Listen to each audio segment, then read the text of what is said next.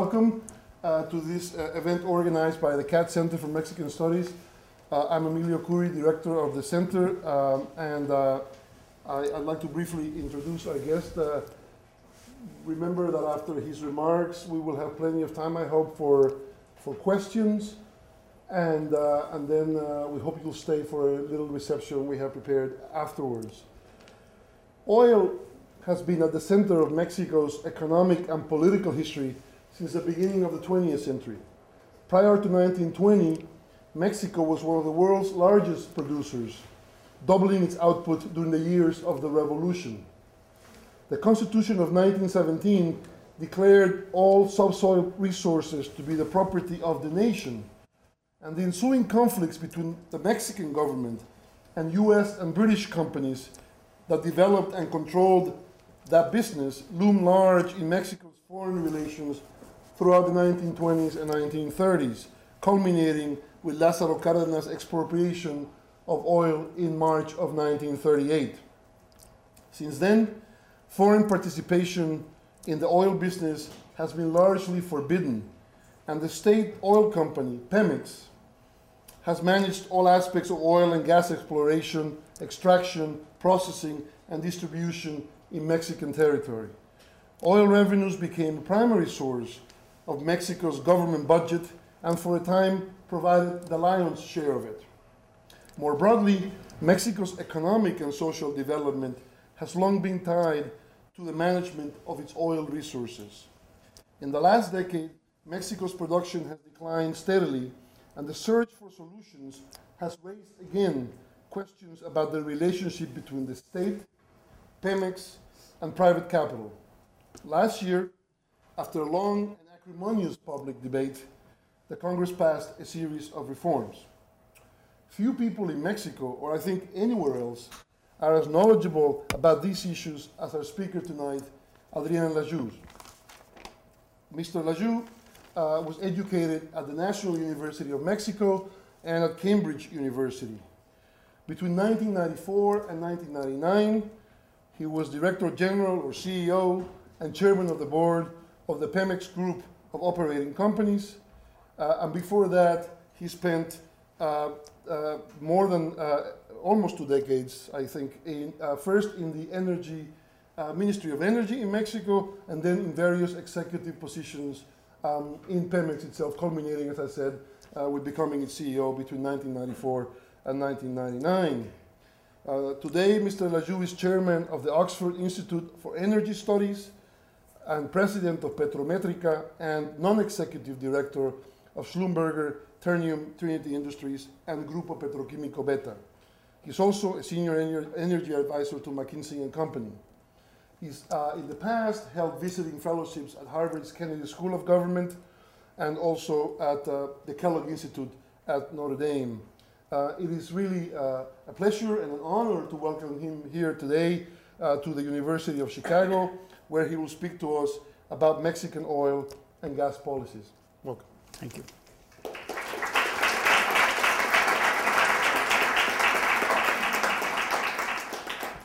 I, I would like to thank Emilio Kourí uh, for his kind invitation to, to come to Chicago and speak here today uh, in this room.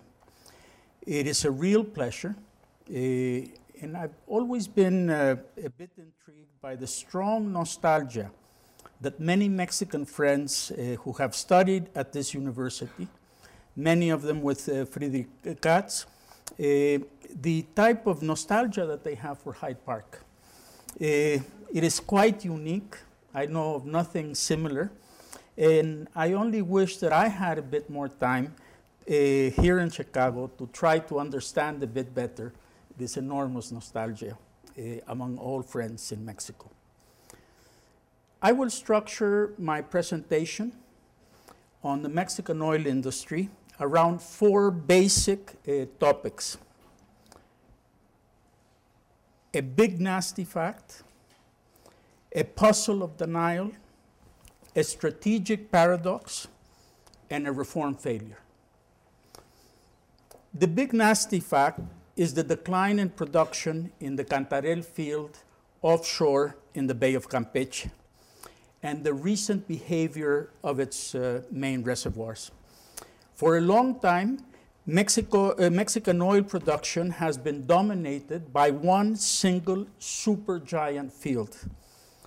Cantarell was discovered in the second half of the nineteen seventies. Production had ramped up uh, to one million barrels a day uh, by nineteen eighty-three, at the level that was sustained until the mid nineteen nineties.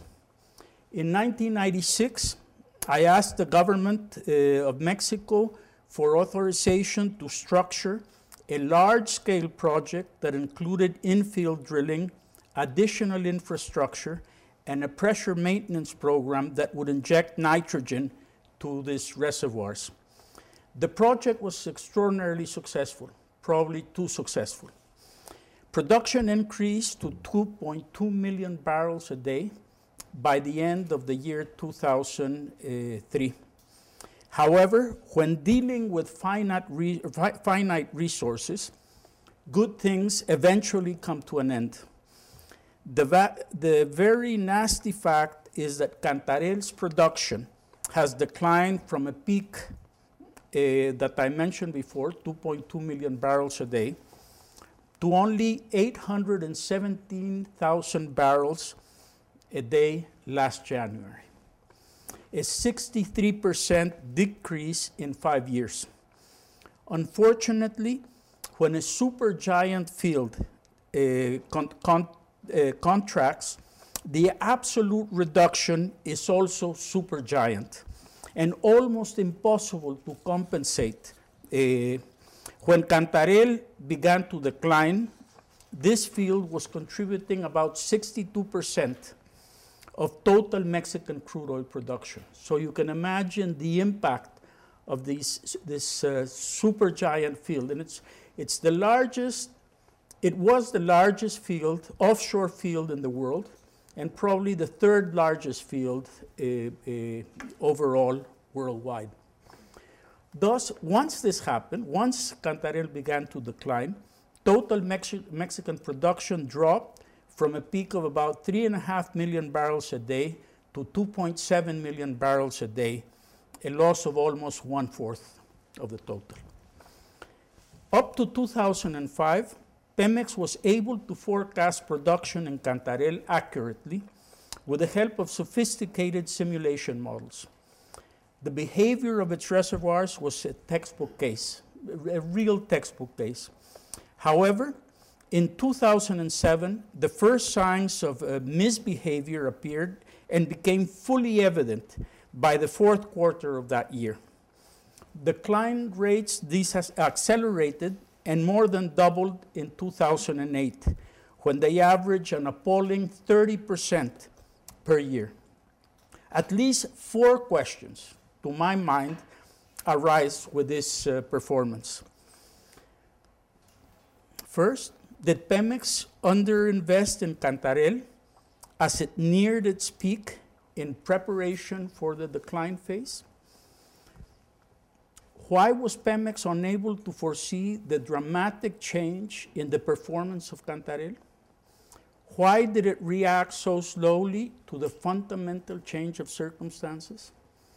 And does it have a fully developed plan of intervention in this field uh, that will moderate decline rates and increase ultimate recovery uh, of oil from this field? I have been probing these questions for some time now, but I am afraid to say that I have not found yet adequate answers uh, to them. The, what is clear to me is that the Mexican oil industry faces a critical juncture. The expansion that began in nineteen ninety-six is now clearly over. In the last twenty-five years, uh, there have been few significant discoveries, and none of them in the giant class. Proved hydrocarbon reserves have fallen rapidly in recent years, and reserve replacement uh, rates are dangerously low. The average lifespan of proven reserves stands below ten uh, year, the ten-year threshold. In fact, uh, today it is certainly below nine years. concern, and this is something that might not be too great a concern to me at my age, but it certainly is uh, at the age of many of the Mexicans that I see in this room. Now, concern over the maturity of the proved reserve endowment of Mexico grows as probable reserves are concentrated in regions that will not be easily developed. The geology uh, of current and likely prospects differs uh, dramatically from that of existing producing assets. Average finding and development costs are higher than those reported by major oil companies. Lifting and production costs have substantially increased, you know, starting from a relatively, in fact, a very low level. Upstream capital intensity has been rising, expanding the exploration frontier to high-risk, high-cost, deep-water structures requires substantial financial and technical resources, and it will take a number of years to fully appraise their potential. Additional capital and operational expenditures will have to be allocated to exploration and production itself. But Pemex needs to replace reserves and moderate production decline rates simultaneously. It must do this at a time when it is obligated to invest significant sums in refining and infrastructure maintenance and expansion. Mexico has become a, net, a substantial net importer of oil products and natural gas, which is quite paradoxical.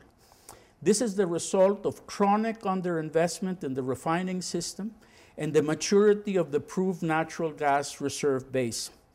Last year, the country imported forty-two percent, forty-two, of the gasoline that is sold domestically in Mexico, as well as a fourth of the uh, uh, uh, liquefied, natural, uh, liquefied uh, petroleum gas, L P G, uh, uh, was also uh, imported. In two thousand seven, natural gas imports accounted for a fourth of domestic sales. More important, the value of gasoline imports is now uh, approximately thirty percent of total crude oil exports. Paradoxically, although this country is a major crude oil exporter, security of supply concerns have now entered public policy debates. Short-term attention focuses on import dependence and relates both to supply reliability and price volatility. Long-term security, and I'm, in spite of my age, I'm more and more um, concerned about that. Long-term security of supply has come to the forefront as reserves to production ratios have dropped below the ten-year threshold. The adequacy of proven reserves to sustain current production levels, uh, and more importantly, to guarantee expected future domestic requirements, is an issue that has arisen with crude oil exports accounting for more than half of total production. So the implication of this is that Mexico might be well advised to reduce the level of its current exports in order to have additional resources for future Mexican genera uh, generations. Now let me go to this uh, sort of denial puzzle, puzzle that we're facing.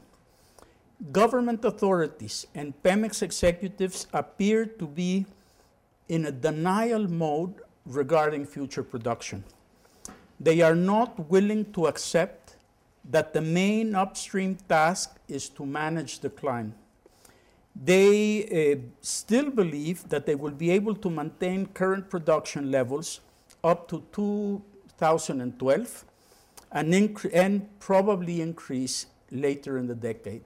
That is their uh, current view. At the end of April of last year, a couple of weeks after the government had published its diagnosis of Pemex, an official diagnosis of, of the Pemex uh, situ overall situation, top management confirmed that midterm strategic objective of maintaining crude oil production above three point one million barrels a day. This was surprising, given that production averaged two point eight million barrels in that same month. Volume in two thousand eight was also two point eight million barrels a day, and in two thousand nine, the operating program foresees a level of two million seven hundred fifty thousand barrels a day. Exactly a week ago, the Pemex C E O reaffirmed midterm targets, that is, targets to the end of this administration. Production, he said, will remain between two point seven and two point eight million barrels a day.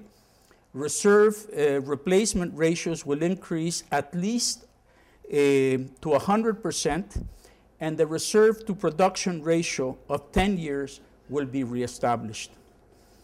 My own assessment, with limited resources, but my own assessment is that the probability of meeting any of these three targets by two thousand ten is very close to zero. Uh, production was less than two point seven million barrels in the first two months already of the year two thousand nine. Longer term, Pemex continues to believe and to bet on making significant discoveries that will allow it to increase crude oil production beyond the three million barrel a day threshold. Now, decline happens in the best of families. Oil provinces that were developed in the nineteen seventies, like Alaska, the North Sea, and West Siberia, have been in decline for some time now. And given the, the state of knowledge, the current state of knowledge, there is no reason for me to believe that Mexico will be the exception, the exception to the North Sea, to West Siberia, and to Alaska, to give you some examples. Now, let me pass on to the strategic paradox.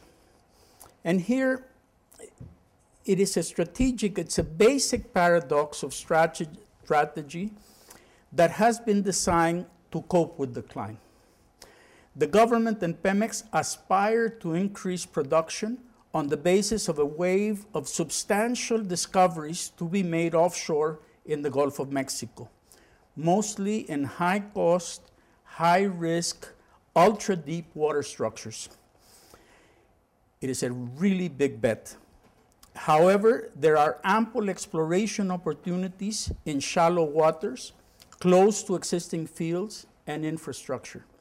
From a development perspective, the highest priorities must be given to Cantarell itself and to the nearby Ku-Maloob-Zaap field, to brownfield projects in the southeast, both onshore and offshore, and to the Chicontepec Basin in central Veracruz, a region close to Emilio Kourí's divided pueblo. However, Pemex and the Ministry of Energy believe that they can pursue all of these objectives simultaneously and have given deep water exploration the highest public exposure. My concern is that the opportunity cost of ultra-deep water projects will be the insufficient attention uh, that other less complex exploration and development uh, priorities will receive. The public commitment by Pemex to ultra-deep water projects has, I think, mistakenly defined priorities and poses significant risk to its short and mid-term production and reserve, and reserve replacement objectives. Now, why has Pemex launched the deep and ultra-deep water exploration strategy for which it is particularly ill-equipped? I have three non-exclusive uh, explanations. The first is, is simple, straightforward ignorance. During the first two months of the new administration, government officials and a new and inexperienced top management in Pemex ratified decisions made by the Fox government that are today very difficult to revert. The second is uh, naivete. The authorities thought that they could tap substantial external financial, technical and managerial resources from the international oil industry without fundamental legal and regulatory uh, change in Mexico. The third was the perception that the opening to private investment in deep waters would be politically easier to achieve, particularly if trans-border fields were discovered along the Perdido uh, fold belt, which is right in the border offshore between the Mexican sector and the U S sector uh, of the Gulf of Mexico. A further opening of the Mexican upstream could then be leveraged on these projects. Lack of experience in large and complex ultra-deep water projects, barriers to accessing the required technology, managerial restrictions, access to financial resources, and risk management were arguments used by the government to position its reform proposals. However, all of these factors are also good reasons for deferring these projects and preparing more fully for them, given the political restriction on constitutional am- amendments in the oil sector. Meanwhile, more focused attention should be given to moderating the decline rate and increasing recovery uh, uh, factors in existing producing fields. Now, before analyzing recent uh, reforms and or, if you want, the lack of them, uh, let me share with you the perspective from which I approach them, so that you will fully understand my own prejudices. Over the years, five basic assumptions guided my own work in the Mexican oil industry. Please allow me to restate them. First, I am convinced that Mexico must maintain a large-scale, integrated, commercially driven, dominant oil firm with an unequivocal national identity. It should be part of a core of Mexican firms that are or can be internationally competitive. Under current uh, do, uh, domestic conditions, this can only be guaranteed by the state itself.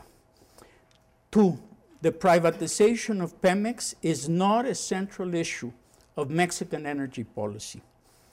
It is the gradual introduction of competition, first in the markets for gas and oil products, in final markets, eventually in the down and midstream of the industry, and finally in the upstream.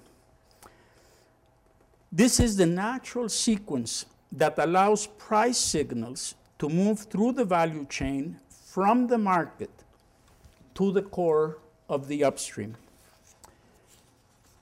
Three, the key prerequisite for the development of competition in Mexico's oil gas markets is the design and adoption of a modern regulatory framework and the establishment of strong, independent regulatory institutions. The enforcement of new rules of the game would eliminate the direct administrative and political intervention by the government that constrains managerial decision-making in Pemex. Four, the transformation of Pemex is not possible without fundamental change in the industrial governance of the oil and gas sector. This poses a wider set of issues than the limited discussion of corporate governance. Five, given the magnitude of the economic rent generated by Pemex, change will have to be gradual so that, uh, so as not to destroy value. It is a very, uh, you know, uh, the magnitude of rent is, is quite enormous. Now, let me add a sixth assumption. I have, I have come to accept it after a long and, and very painful journey. Today, I do not see any alternative to the opening of the Mexican oil industry to private investment, both national and international. However, I am also deeply convinced that entry must be gradual, and it must be well regulated.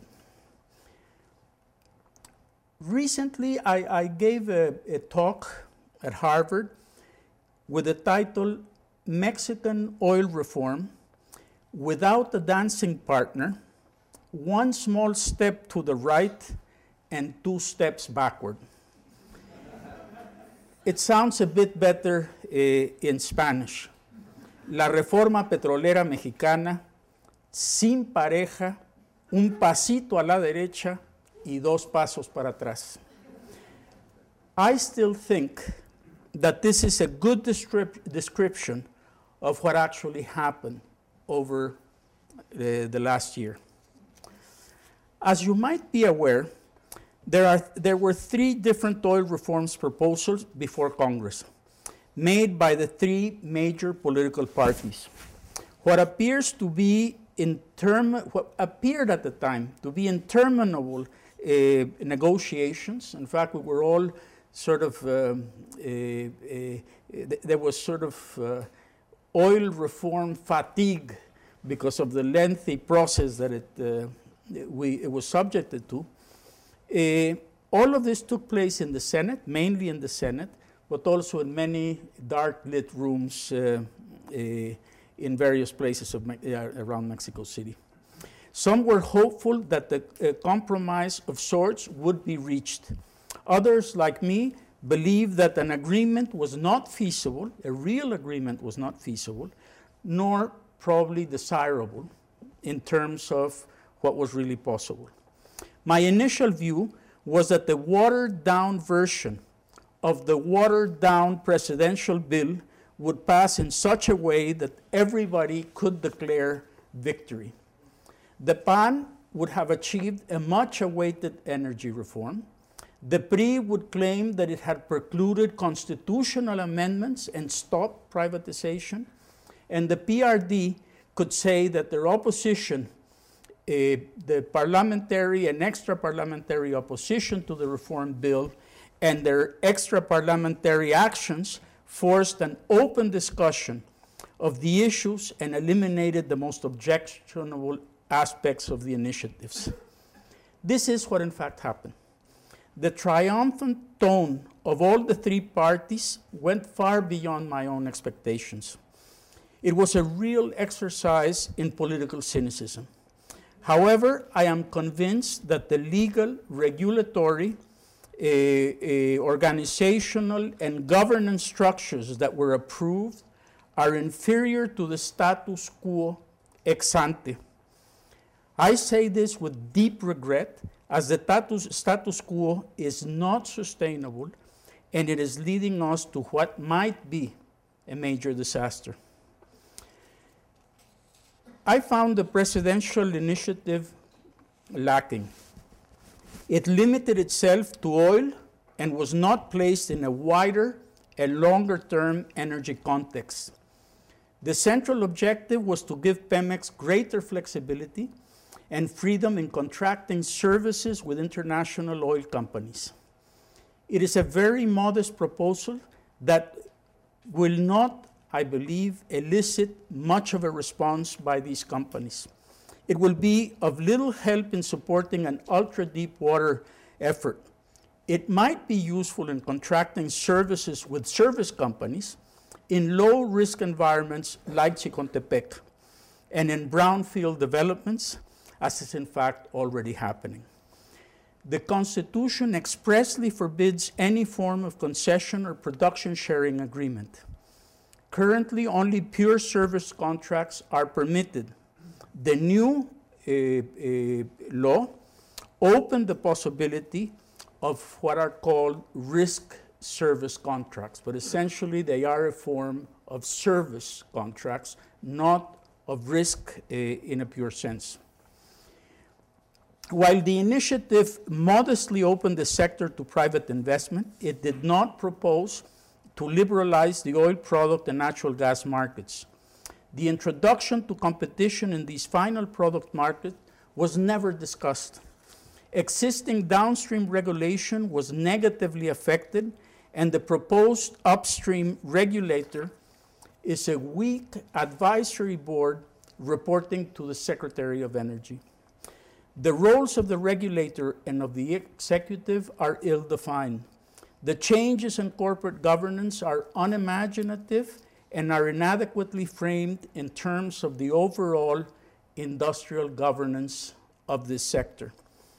Much of the greater operating, budgetary, and regulatory autonomy given to Pemex was granted in exchange for internalizing controls that will increase the size of the Pemex bureaucracy. Budgetary autonomy moved in the right direction, but is offered in a time frame that is too long. The form given to the opening of the refining industry to the private sector was eventually ab- abandoned, as it was probably inconsistent with existing, the existing constitutional framework, and is an economically inferior solution, uh, difficult to optimize, and conceptually and contractually very complex. Flexibilizing uh, upstream contracts by permitting risk service contracts is a positive but insufficient move in terms of the government's oil strategy objectives. However, the most fundamental criticism that can be made to the initiative is that it does not give a clear sense of direction. Having reached an understanding with the P R I that the constitutional framework would be maintained intact, they sacrificed what was needed to what at the time they thought was a feasible uh, reform. The president's initiative also suffered from uh, internal tensions within the government, conflicts on many issues between the ministries of energy, of finance, and with Pemex, are clearly reflected in the final draft presented to Congress. It is evident that many hands were uh, uh, involved. Now, the single most important uh, backward step proposed by, and this was proposed by P R I legislators, was the protection and formal strengthening of the Pemex commercial monopoly. It reflects a deep mistrust for markets and for market solutions. It argues that Pemex should not give up a market. Nobody's suggesting that. I would say probably a supply system, not a market, that it has developed over the years. It does not recognize that this market monopoly is the result of public policy and not of any specific effort by Pemex.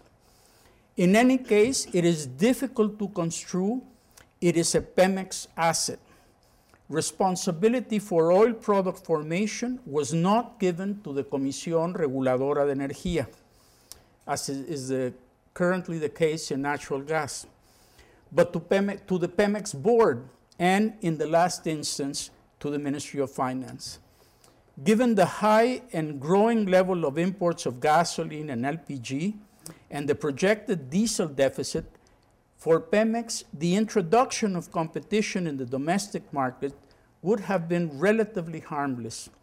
It would have ample time to prepare itself for effective competition, given the locational advantages of its own production. The real underlying problem is the prevalence of high subsidies granted to these projects. These are not a How would I put it? There's, there's no understanding uh, and certainly no sympathy in the P R I or in the P R D for the potential benefits of competition to consumer. But more surprising, it is also the case of the P A N. This deeply embedded ideology does not permit the, any of these parties to even think of the institutional requirements and safeguards that are needed in the introduction, through the introduction of regulation, of modern regulation. To sum up, the one small step to the right was the adoption of risk service contracts. The two steps back were the strengthening of the Pemex commercial monopoly and the internalization of government controls, of these enormous government controls. They were internalized in Pemex And at the same time, the way that this was handled was that the new law empowers uh, greatly the, a very dysfunctional Pemex board of directors. Unfortunately, there's nothing more reactionary than failed reform. It makes future reform even more difficult. This was President Calderón's one and only opportunity. Reform, I am afraid, uh, will have to wait until the next administration. Now, let me end my remarks with a rather sour note. Going beyond the current policy debate and also looking back, I ask myself what oil has done for Mexico over the last thirty years. Oil played a very different role in the nineteen twenties, uh, after, later on after nationalization, uh, and certainly after the large discoveries in southeastern Mexico in the nineteen seventies. So my question is, what has oil done for us in these last thirty years? All I can say is that we have misused oil revenues and mismanaged the oil industry. We have not transformed non-renewable assets into reproducible wealth. We have not effectively used the oil industry to leverage the economic development of the country. Some say that the only worse thing than having oil is not having it. I sometimes wonder. Oil revenues bailed us out of some of the recurrent financial and economic crises since nineteen eighty-one. They also magnified the macroeconomic adjustments that were required because they allowed us to delay what should have been more timely policy measures. Price shocks from the nineteen eighty-one price inflection to the nineteen eighty-six, nineteen ninety-eight, and two thousand eight price collapses were not easily managed given other structural imbalances in Mexico. The recent high price shock was also mismanaged. In two thousand eight, product price subsidies were more than thirty billion dollars for that year. We faced significant episodes of what is called Dutch disease that help explain deindustrialization in the nineteen eighties and nineteen nineties. The capital-intensive enclave patterns of offshore of the offshore oil industry uh, and its expenditures had limited multiplier effects and lacked the dynamism and the strength, uh, uh, lacked the dynamism that was required, and did not further the density of inter-industry links in Me- within Mexico. Maybe our expectations in the, light, in the late seventies were totally unjustified. In a deep sense, of the oil-rich areas of the world, only the U S, Canada, Norway, and I understand that Australia, have not suffered from the resource curse. The explanation seems to be in the nature and quality of institutions. This is precisely where I think Mexico failed. Oil allowed it to defer much-needed reforms that were critical to modernization. Let me give you one very relevant example and very much linked to the oil industry. Tax reform. If you eliminate oil tax revenues, Mexico has the lowest tax burden in Latin America, an area that we all know is uh, not famous for collecting taxes. The Mexican tax burden is eleven percent of G D P, a ratio only equal to Haiti, a failed state. But there are many other reform failures associated to this fundamental fiscal restriction on Mexican development. But I am sorry to finish with this very sour, pessimistic appraisal, especially after having spent all of my professional career in the oil industry. Thank you very much.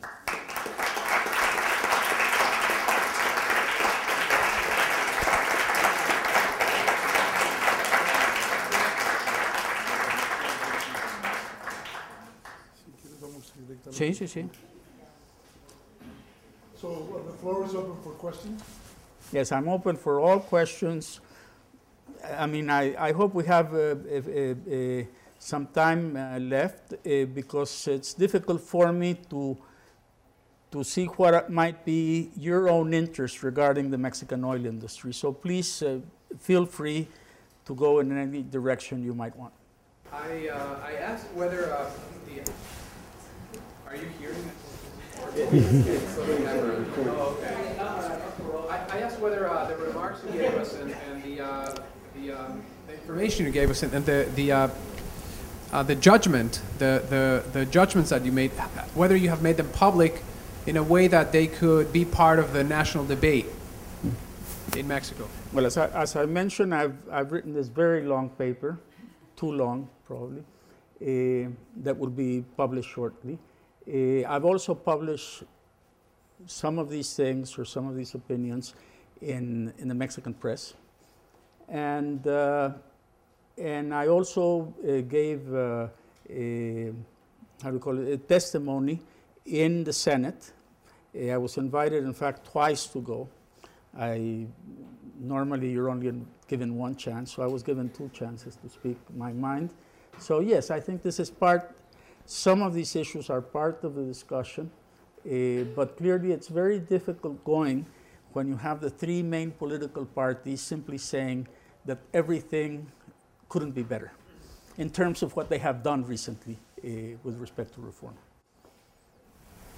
Who were the key advisors to Calderón in building the reform? Who were they? Who did he approach? I don't really know. Uh, I mean, what, what is important more than, I, I don't know who they, who helped them out. Uh, what is important, I think, is uh, the weakness of the energy ministry. Uh, uh, you know, that's where the expertise should have resided in developing uh, these proposals. And it's a very weak ministry, one of the weakest. I worked there many years ago. And I've had to deal with it. Uh, I had to deal with it for many years.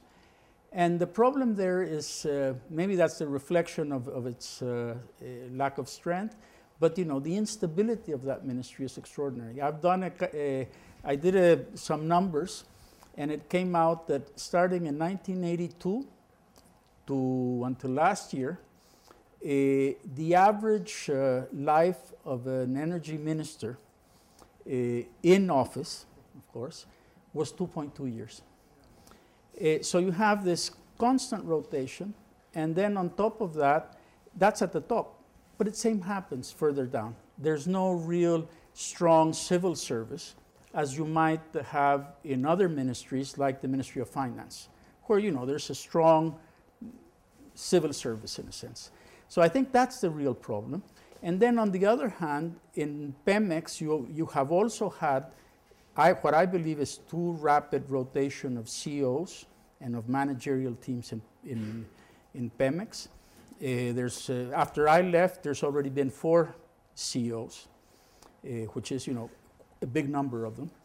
And I believe also that in terms of Pemex, uh, you have on the one hand the sort of technical expertise, but you don't have the type of, of expertise that you require in policy development.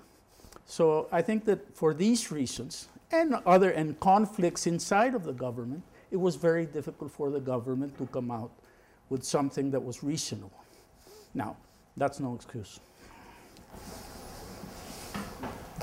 Thank you for your very uh, interesting remarks. I have a question. Uh, either way you look at it, uh, if it's in private hands or public hands, it appears to me from the data that you quote that the, the level of investment to replace reserves and to bring uh, either new fields or recover these fields is substantial. What price level uh, in the international market of oil you think will be necessary to support the types of investments that Mexico has to take to achieve the objectives that you have outlined? Well, f first of all, uh, let me say that, you know, there is obviously and, and there has been a, a very severe underinvestment in the oil industry. Uh, I mean, my most difficult task was always trying to get uh, more resources from the government that was taxing all of the Pemex revenues. Uh, but mind you, the budget this year is nineteen billion dollars. Uh, the capital expenditure budget is nineteen billion dollars. It's not a small number by any means. So uh, the problem is that we have accumulated a lot of area, you know, a big, uh, we have underinvested for so long that we are today having to invest major sums simply not to uh, uh, fall uh, off on the cliff, on a cliff. So uh, first of all, the Mexican government today is spending quite a lot.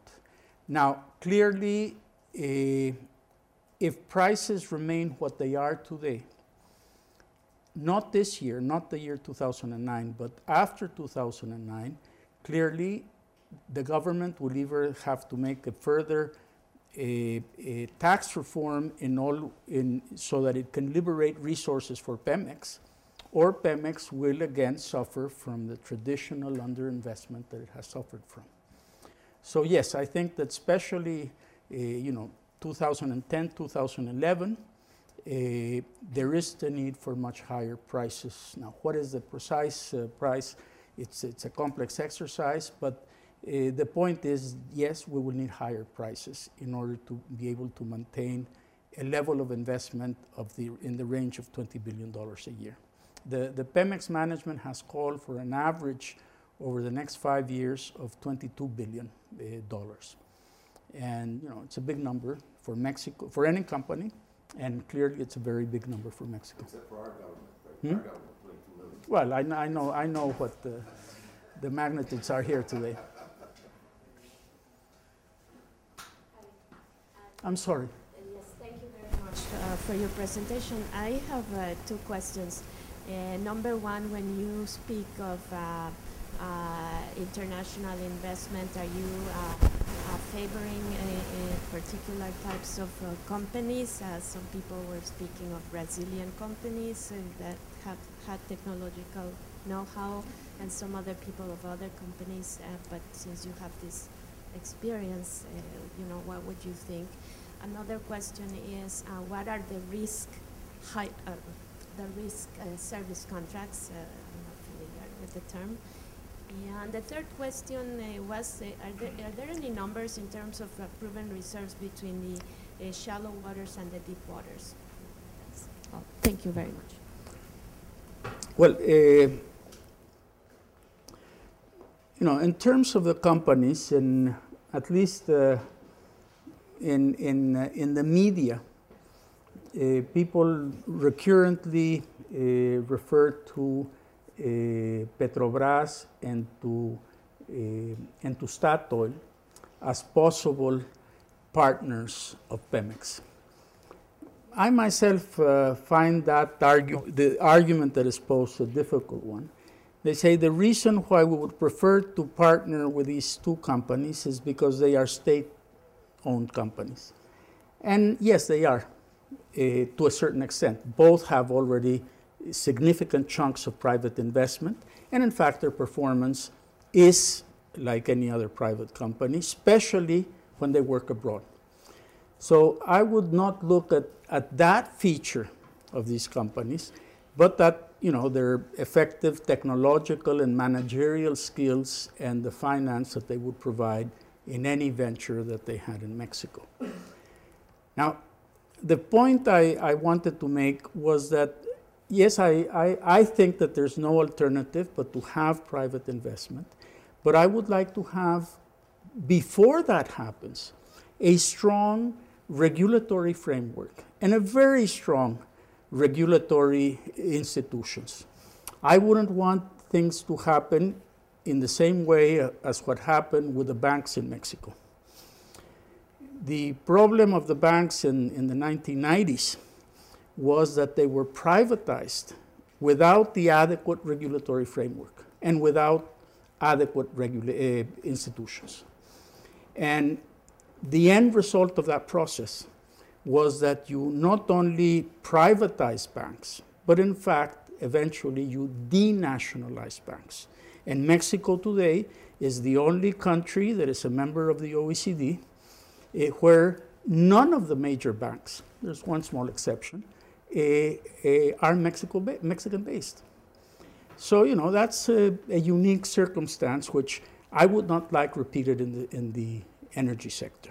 And that's why I would put as a prerequisite to any movement to a real opening up to private investment in Mexico, which I think is needed, eh, I would put as a prerequisite effective regulation. And that takes time. It's complex. You have to develop credibility, and as you know, others that have done this uh, have, have proved. Eh, so that's with respect to the oil companies.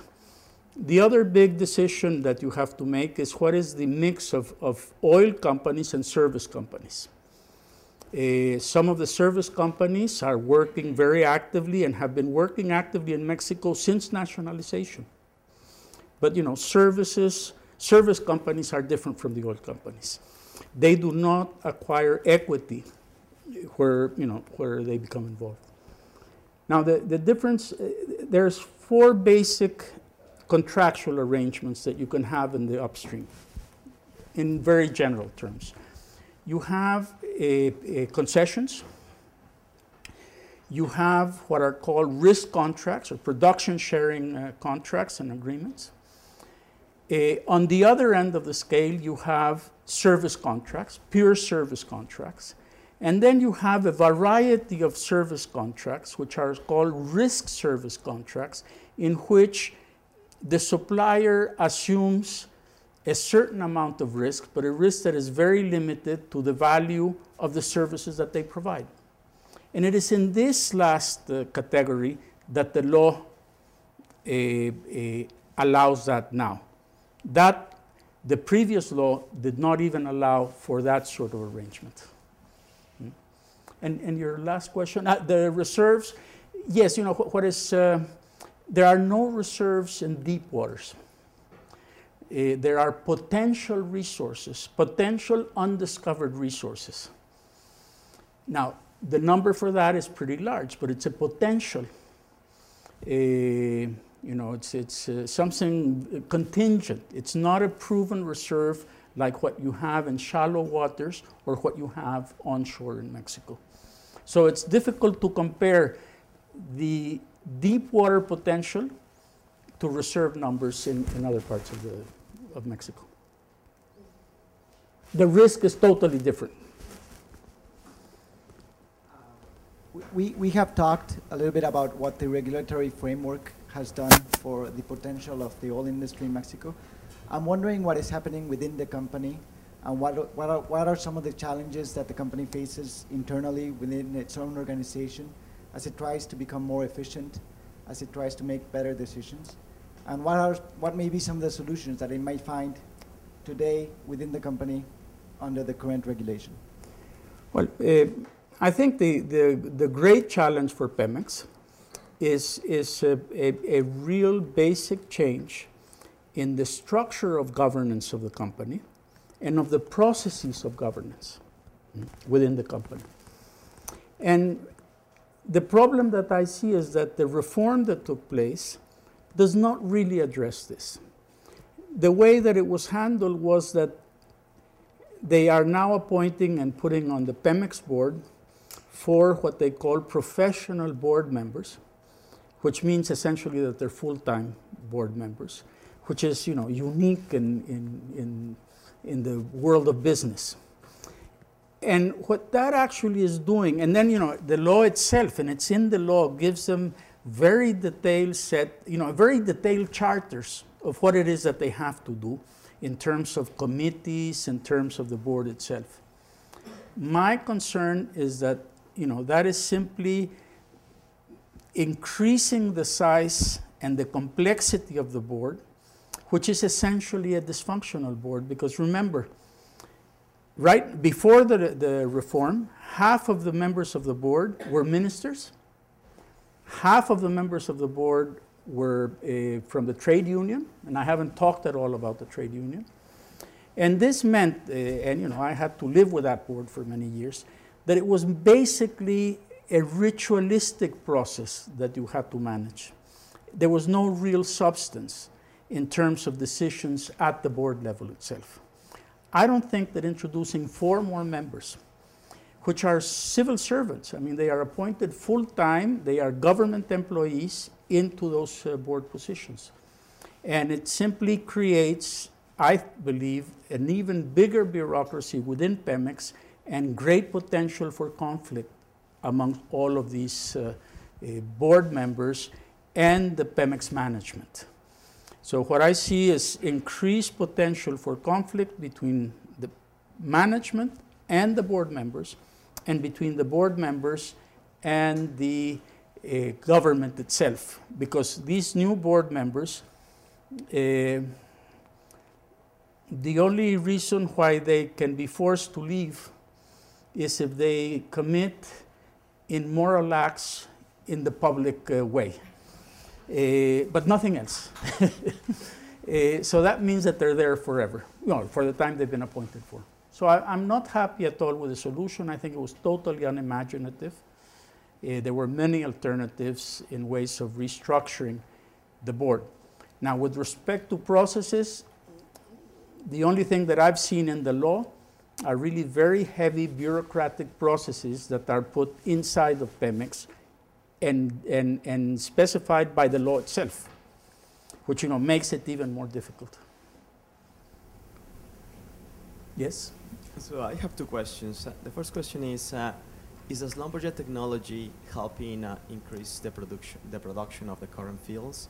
And the second is, um, you mentioned uh, deep water is very risky, so focusing probably in shallow waters and, in, uh, and, uh, and developing the current fields. So it's, uh, if uh, we concentrate in shallow waters, then do we actually need uh, international intervention, or can Pemex handle the shallow waters, since see, the technology would not be that? Uh, that see, uh, I think that the real obstacle is not technology as such. Technology today is not only embedded in the oil companies, as it used to be in the past, but it is very much the realm of the service companies. So that means that you can go to a service company and buy the technology.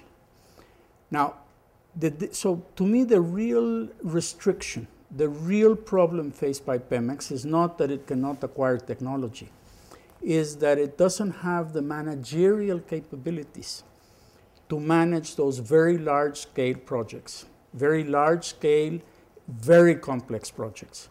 Uh, You know, these uh, uh, require sophisticated uh, uh, management uh, to make basic decisions. You know, in the field of exploration, you really face some of the toughest, most complex type of decisions because of the nature of the risk in which you're involved in.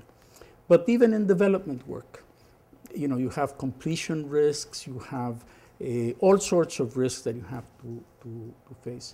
So I would say that, to me, technology is not in itself the main obstacle. It is the management, and particularly the intersection of, you know, conventional managerial uh, spheres and the management of the technology. And the management, I wouldn't say of even of the technology, of these very large-scale, very complex uh, projects. Just remember, when you're drilling a well in the uh, uh, ultra-deep water, each one of those wells, you know, will cost you about one hundred twenty million dollars. So every time that you hit that, you know, it is a, wa a, a dry well, it's a big event. And the, the probability that that happens is relatively high. So managing that risk is particularly, you know, a particularly sophisticated uh, activity. So I've argued a lot in Mexico, the problem is not technology, is a managerial one, and that's the one we have to face. Now, people prefer to say that it's technology, because then it's like something outside of your own sphere. You know, it's something that foreigners have and you don't have. While it is much more difficult to recognize that these foreign companies do have uh, managerial capabilities, and you're not able to develop managerial capabilities. To, to, it, this is like kind of uh, add, adding uh, insult to injury, but you know. Oh. Well, I, I just wanted to I, I just wanted uh, to ask you about, you know, another level of complexity to the already incredibly complex issues you're you're, you're talking about, which is the union, the union, and all of the. Well, th there's a labor aspect to it. There's a political aspect to it. I mean, and can can you talk a little bit about that? Well, l let me first talk about the politics of it. Uh, the trade unions were a key uh, element in the Ancien Régime. You know, uh, when you, when what was, uh, when voting was not relevant, for the reasons that we all know, that it was not, uh, a, a, you know, results were not respected in one way or another. What was important politically was the capacity of the government to mobilize Uh, the population or part of the population. And the trade unions played a very important role in that, because they were more disciplined, they had the resources, and they were important instruments of political mobilization. Once the pre-regime uh, collapsed, I assumed that the strength and the role of the trade unions would also Uh, lose out. And this hasn't happened. In fact, I would say that today some of these major trade unions in Mexico, especially those that are linked to, to government activities or government-owned uh, art, uh, activities, are stronger than ever. Be it the Sindicato de, de, de, de la Educación, uh, be it the Pemex trade union. It's, to me, paradoxical that the most uh, generous treatment of the trade union that the trade union has ever received has been with PAN governments, not with the PRI governments. The PRI knew how to manage the, these unions. In fact, that's, it was in their D N A. While this is not the case with the PAN, so the PAN was afraid, thought that they needed them, were afraid of the instability that they might uh, produce, and their own lack of capability of, of managing and negotiating with the unions. So today, I think we are more, uh, the unions have strengthened their political power because of the weakness of the pre-government, of the PAN government. And it's paradoxical, you know, because of, of, its, of the history. Maybe this will change, I don't know, but it hasn't up till now. And, you know, uh, during the Fox government, the trade union, after having done pretty terrible things, was totally pardoned of any, uh, a, a, any of its sins. So I think there's been a change in that respect. Now, on the labor front itself, the problem that Pemex is facing, and it includes not only people that uh, are trade union members, but I'm, I'm sorry, the, the, pre, the PAN government has not only been generous in terms of money that it gives to the trade unions, but it has been very generous in terms of raising again the level of the people that have to be members of the trade union to work in Pemex.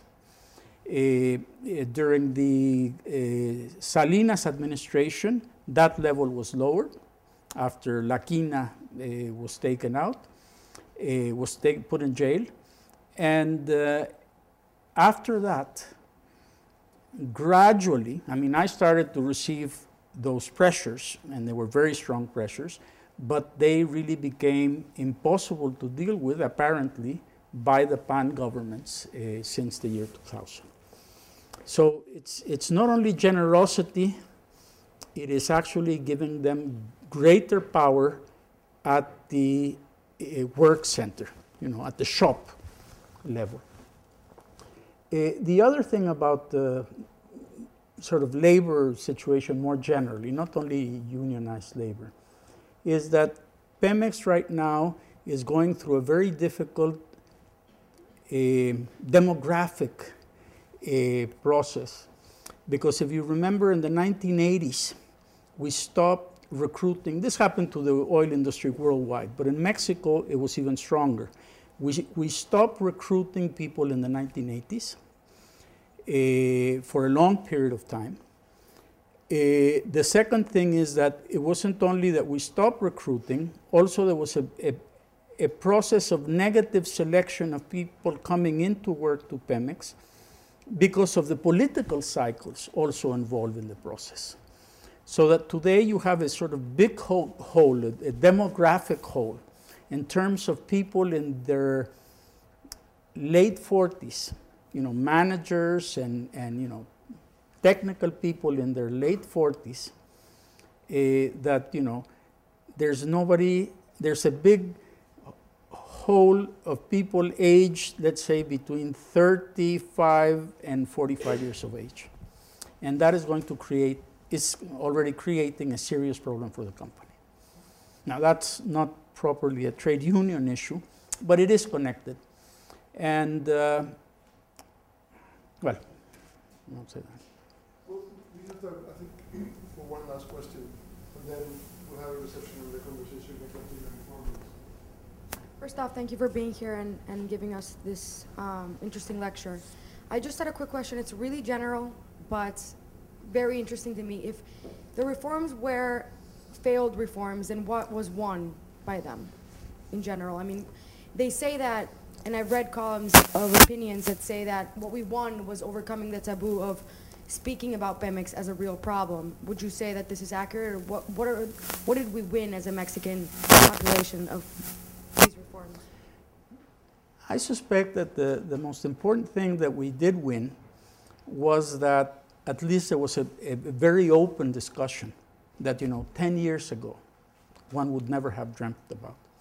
So, you know, I think that's no doubt an important step forward.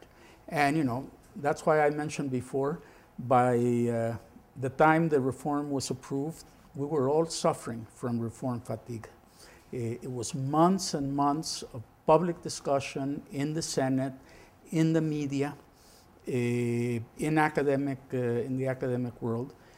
I'm not saying anything about the quality of that discussion, but just the fact that that discussion was really totally open, uh, I think was an important event.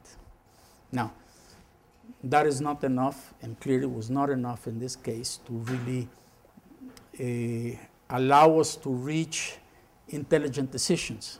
But I think that precisely, your point, uh, was probably the most positive one in this process. I guess uh, now you can't say you didn't know. Uh, you can add energy to the list of Mexico's uh, looming crisis. Um, I, I, uh, I think you all agree that this was uh, not only informative but highly uh, provocative and uh, illuminating a presentation. So, uh, and as I said, we have a small reception outside where we can continue this conversation. But first, please join me in thanking Adrián Lajous for a wonderful presentation. Thank you.